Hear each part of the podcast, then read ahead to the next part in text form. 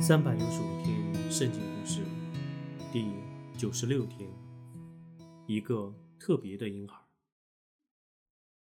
在耶佛他之后，有另一个强大的外族攻击以色列人，这就是非利士人。他们住在海边，连续多年，他们都不断的骚扰以色列人。马诺亚和他的妻子，跟其他很多以色列人一样。都渴望神差派另一位伟大的领袖来帮助他们。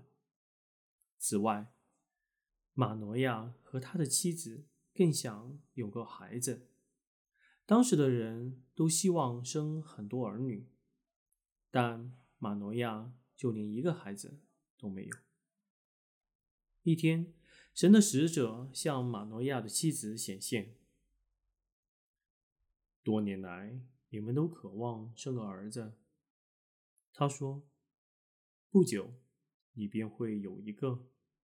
你的儿子将会是很特别的一个婴孩。神要使他强壮，可以拯救以色列脱离非利士人的手。你必须小心把他养大。从他出生的那一天起，他已是奉献给神的人。”你绝不能剪去他的头发。马诺亚的妻子知道这个奇异的指示是什么意思。在以色列，若有人要分别为圣的是奉神，他们就要立一个拿细尔人的事。拿细尔意思是分别出来。拿细尔人把头发留长，是要向所有人显明。他们是分别出来侍奉神的人。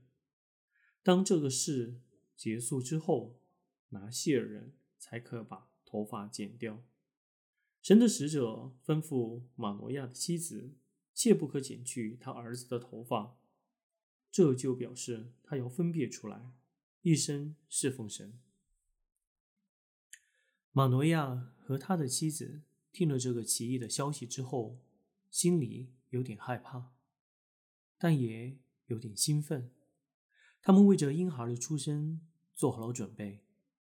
他们将完全遵照神的指示，好好照顾孩子。